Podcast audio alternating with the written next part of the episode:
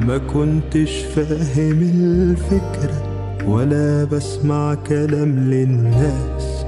داخلها بصدري مش عارف أهي أيام دايس وخلاص ما كنتش حاسب الخطوة ولا إن الدنيا شايلة آلام. وبنقص كل يوم حتة غريبة قسوة الأيام.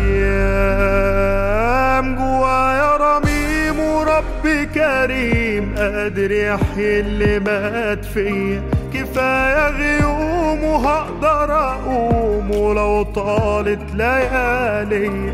جوايا رميم ورب كريم قادر يحيي اللي مات فيا كفاية غيوم وهقدر أقوم ولو طالت ليالي.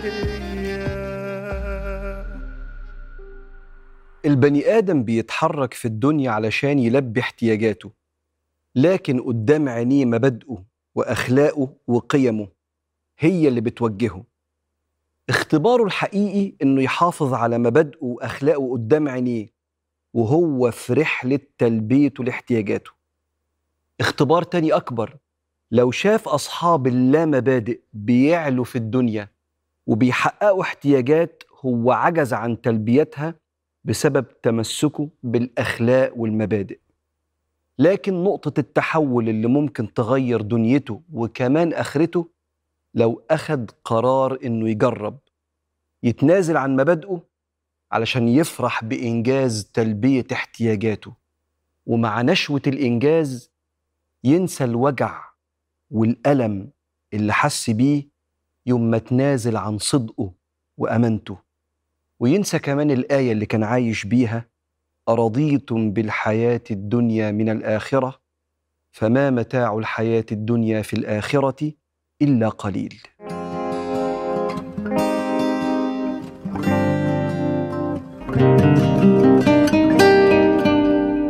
شيء مهم جدا الثقة في المبادئ الثقة في القيم. يعني إيه الثقة في القيم؟ إن أنا مطمئن لو كنت أمين هعرف أوصل لمصالحي ومنافعي وأكبر حاجة هوصل لها رضا ربنا. وبالتالي القيمة توصلني لما أريد. ثقة في الجدية الاجتهاد تحمل المسؤولية. عكس الثقة دي الكفران بالمبادئ الكفران بالقيم. شايف إني لو تبنيت القيم دي هخسر. وده انهيار بيدمر دنيا الإنسان وآخرته. على رأس القيم اللي ما ينفعش تسمح لنفسك أن تنهار الثقة فيها هي الصدق.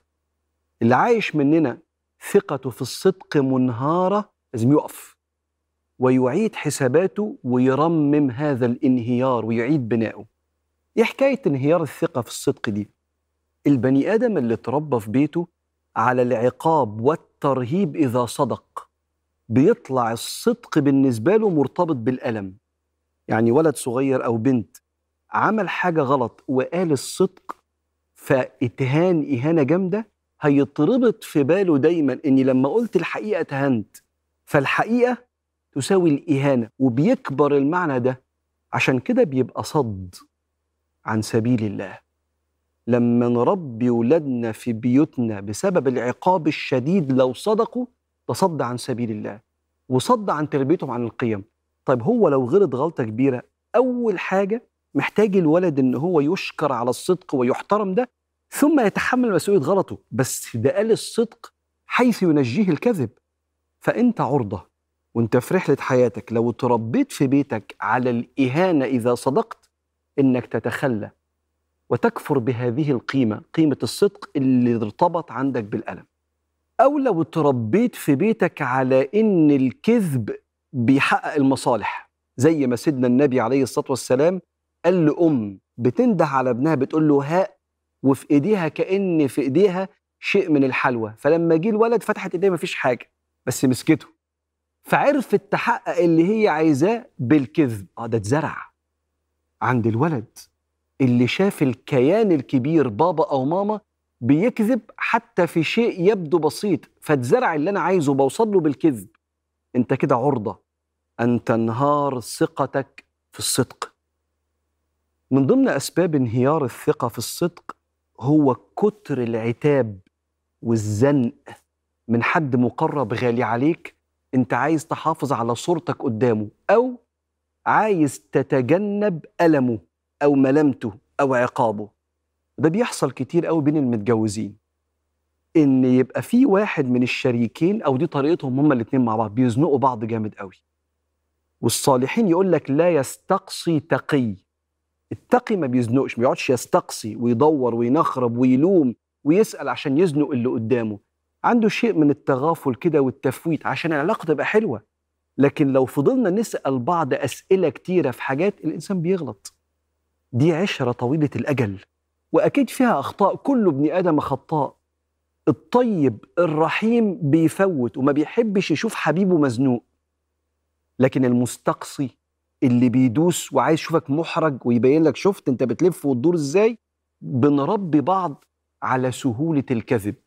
ودي شكاوات بتجيلي في أسئلة حضراتكم كتير من الرجالة والستات إن بسبب إن الطرف التاني شديد شوية رباني على الكذب. اختيار غلط على فكرة.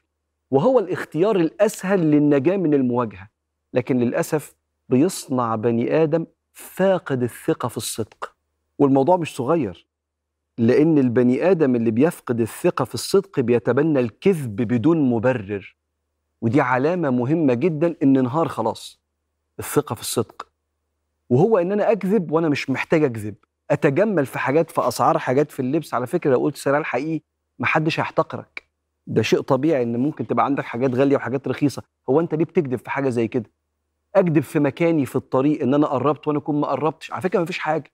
معلش أنا آسف نزلت متأخر النهاردة. اللي قدامك مش هيهينك ولا حاجة. زي مننا اللي لما بيجي يحكي قصة بيتعمد يزود تفاصيل عشان الناس تضحك. لما سيدنا النبي عليه الصلاة والسلام قال ويل للذي يكذب ليضحك الناس. ويل له ثم ويل له. هو الموضوع كبير ليه يا سيدنا محمد عليه الصلاة والسلام؟ لأنها بقت ديفولت بقت سجية.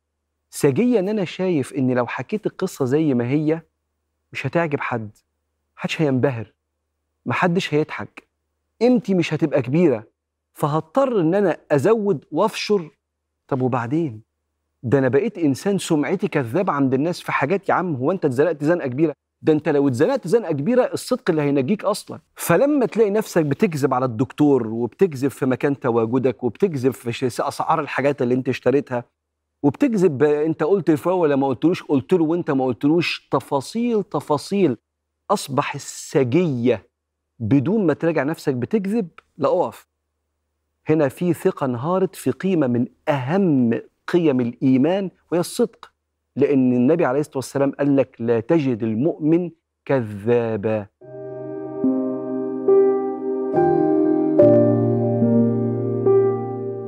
لو انهارت الثقة في الصدق بينهار أغلب جوانب الحياة.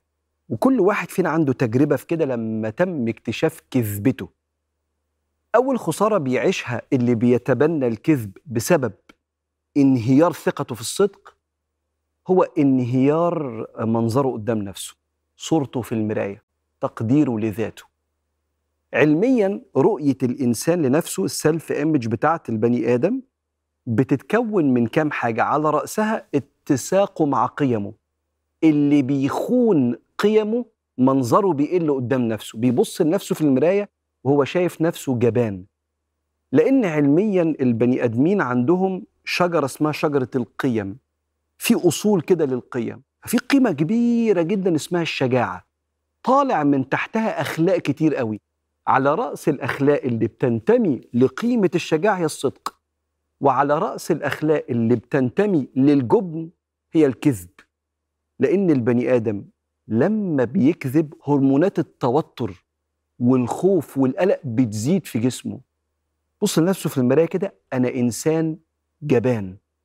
وكان محمد بن كعب يقول كده لا يكذب الكاذب إلا من مهانته على نفسه.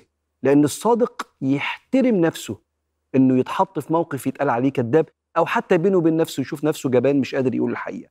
فبينهار صورتك الذاتية قدام نفسك ودي حاجة غالية قوي الخسارة الثانية اللي بيتعرض ليها اللي انهارت ثقته في الصدق فتبنى الكذب في حياته هو آه، تعرضه للمهانة.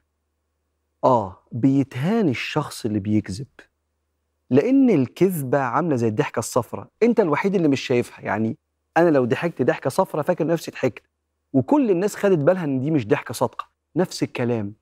لما البني آدم بيقول معلومة هي كذب هو الوحيد اللي ما بياخدش باله.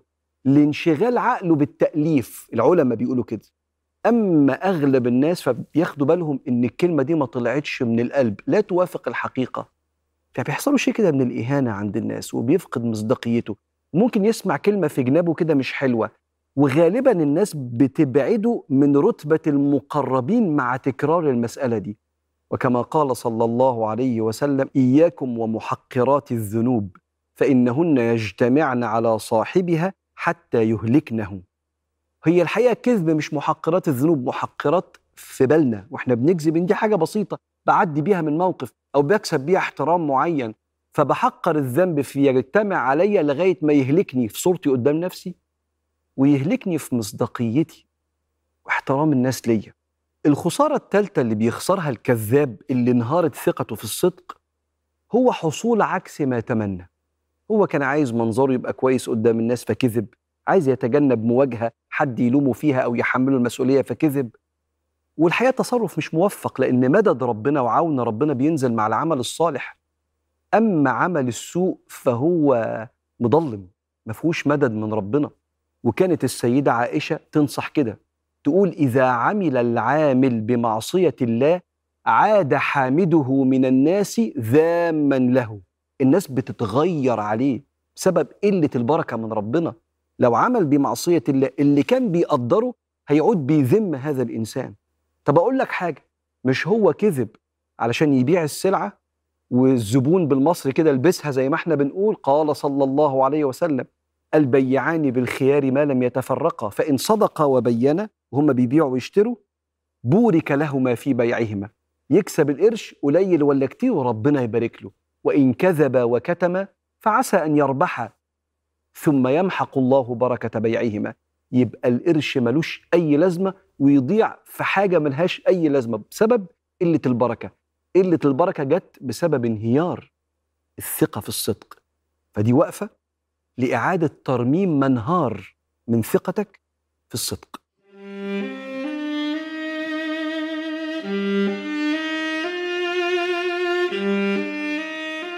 لا تكذب ابدا فالكذب لا يعصم من شر قد حان. قل قول الحق ولا تكذب فالكذب جبان. من ظن بأن الصدق هلاك قد خاب ولا خير بقلبه. الصدق هو الحل الأمثل ولسوف ينجيك الرحمن. في ناس اتربت بطريقة خلتها تشوف الكذب خلاص. تكذب علشان خايفة تصارح تستسهل أي طريق وخلاص. كانوا لما يقولوا ويحكوا الصدق يتعاقبوا عليه ويتأذوا منه كبروا وفاهمين إن الدنيا مش عاوزة الصدق ولا الإخلاص. أسلوب العيشة خلاص طبع واعتادوا الكذب في أي كلام. بقوا مقتنعين إن التحوير هيحسن شكلي وهبقى تمام. بالوقت الناس تبعد عنهم ولا ياخدوا كلامهم تاني بجد. الشخص الكذاب آخره يعيش الناس ولا ترمي في وشه سلام. يهرب من نفسه وبيشوفها. ما تشدش حد بحقيقتها. يكذب علشان تظهر حلوة كان أفلح ليك لو حبيتها. علشان بيخاف دايما هربان. ما يحبش يثبت ويواجه دايما هتلاقي النوع ده أكيد فيه غلطة كبيرة في نظرتها. شكاك فاكر كله بيكذب. والقعدة معاه مش مرغوبة. بيحاول يبقى كتير محبوب ومش ضمن الناس المحبوبة. الكذب لا عمره يعلي مقام والصدق لا يمكن يهلك حد. كلها أرزاق والدنيا نصيب من قبل وجودك مكتوبة. محتاج تفهم إن الكذبة لو مهما الطول بردك هتبان. لو خفت إنك تتهان فكدبت فهيجي اليوم برضه تتهان. الصدق يزيدك هيبة وخير ويزيد وزنك على أي ميزان. ما تخافش وجرب تبقى صريح. هتوفر على نفسك خوفك من الناس والأذى ومن التجريح.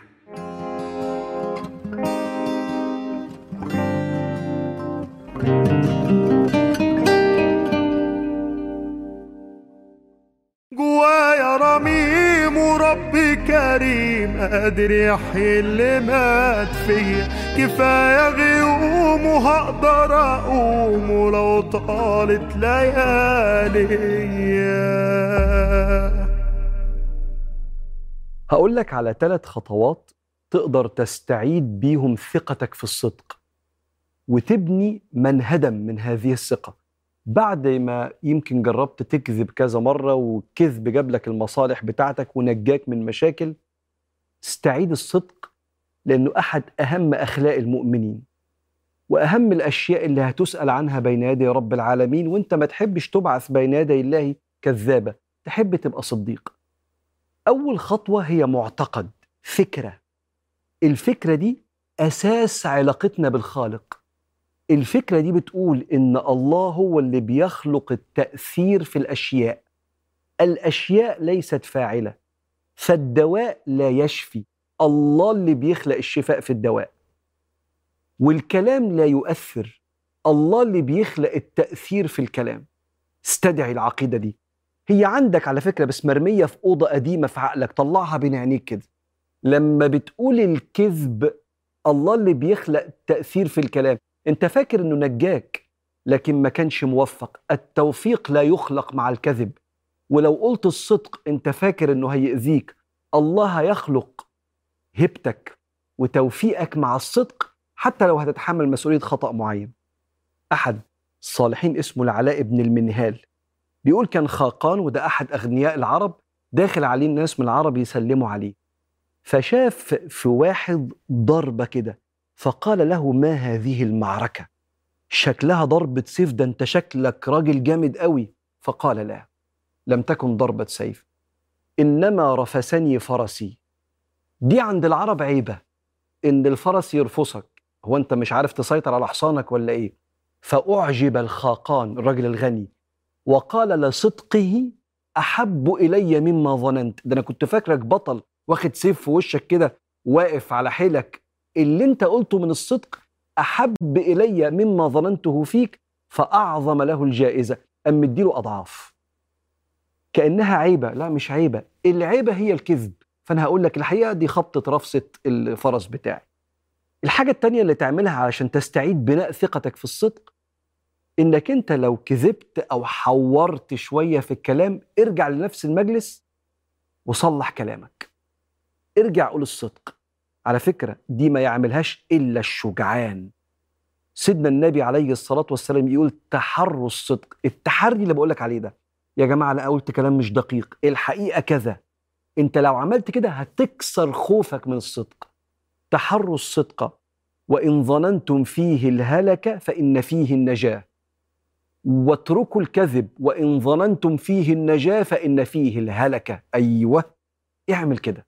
وجربها مرة وشوف هيتبني جواك شجاعة إزاي. الحاجة الأخيرة ربنا عليها المشايخ ورقة الكذب. كانوا يقولوا لنا كده هات ورقة طاف جيبك ما تتشالش من جيبك. فيها أيام الأسبوع السبعة كل ما تكذب في هزارة تكذب في كلام تكذب في ميعاد تقول رايح وأنت مش ناوي تروح اعمل شرط. وعلى آخر الأسبوع بص كويس أنت كذبت كام كذبة؟ طلعوا 25 ماشي. حط هدف إن الأسبوع الجاي يبقوا أقل من كده النص على الأقل ويبقى ده مستهدفك. وإيه؟ كل كذبة حتى لو في هزارة لأن سيدنا النبي عليه الصلاة والسلام أوصانا أن نترك الكذب وإن كنت مازحا. فكنا نكتب نكتب نكتب ونحط أهداف لغاية ما الكذب قل جدا جدا ببركة ورقة الكذب دي. وخليها كده في جيبك لعل فيها النجاة. ولا يزال الرجل يصدق ويتحرى الصدق حتى يكتب عند الله صديقا. صديقا مش يعني بيقولوا الصدق دي مرتبة الصديق اللي بعد مرتبة النبي. اللي بعدها مرتبة الشهيد بعدها مرتبة الصالحين. فأنت تحريك الصدق وإعادة بناء ثقتك في الصدق هيحطك في حتة تانية دنيا عند الناس وآخرة عند رب الناس.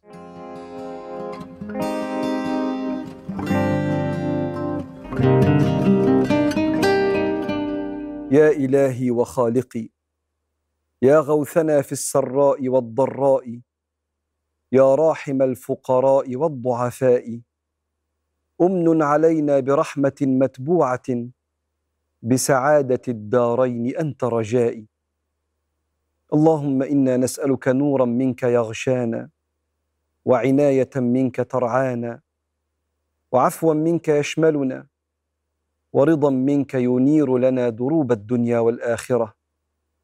اجعل لنا لسان صدق يسمع وعمل متقبل يرفع وأجرا مضاعفا لا يقطع بفضلك وكرمك يا كريم يا رب العالمين.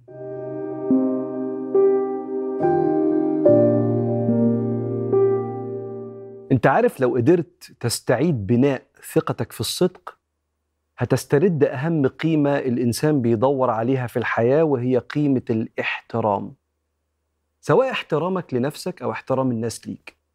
العرب عندهم مثل جميل قوي يقول لك الصادق مصان جليل والكاذب مهان ذليل.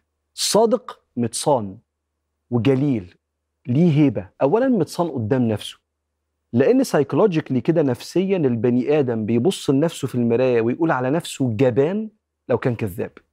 لأن في خيانة للقيم والإنسان لما بيخون قيمه نفسه قدام نفسه ال self image بتسقط.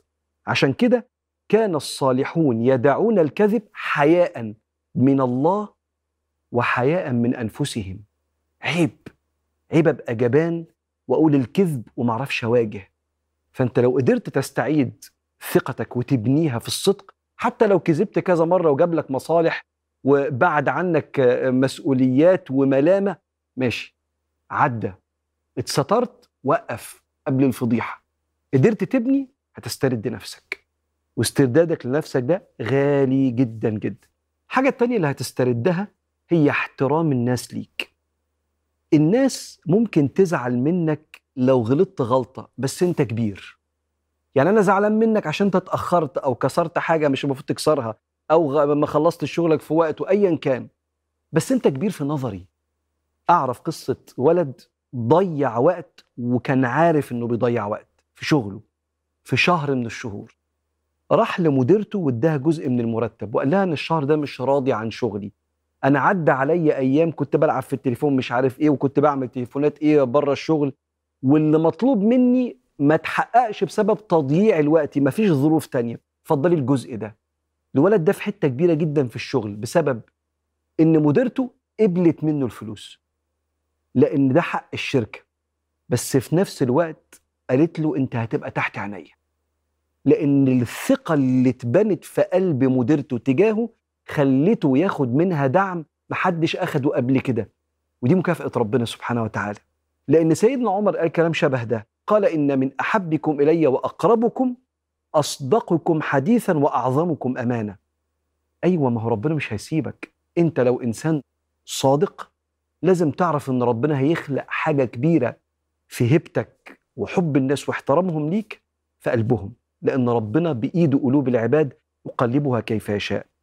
استعادة الاحترام لنفسك وفي قلوب الناس ده غالي قوي ودي مكافأة ربنا. حاجة كمان تالتة هتحصل إنك أنت هتنجي نفسك لو قدرت تبني ثقتك في الصدق من صفات المنافقين. أيوه لما سيدنا النبي عليه الصلاة والسلام قال أربع من كن فيه كان منافقا خالصا ومن كان فيه خصلة منهم كانت فيه خصلة من النفاق حتى يدعها. من إذا حدث كذب وإذا وعد أخلف وإذا عاهد غدر وإذا خاصم فجر. الأربع صفات دول أولهم اللي بيحدث الكذب. علشان كده أنت ما تستحملش تروح عند ربنا سبحانه وتعالى فيك صفة من صفات المنافقين لأن النفاق عكس الإيمان والتقوى. وعلى رأس صفات المتقين احترام علم ونظر الله. واللي ما بيكذبش ما بيكذبش مش عشان الناس مش هتكشفه. ممكن الناس ما تكشفوش في الكذبة دي. إنما هو عارف إنني معكما أسمع وأرى فأنا بوقر نظر ربنا ودي صفات المتقين.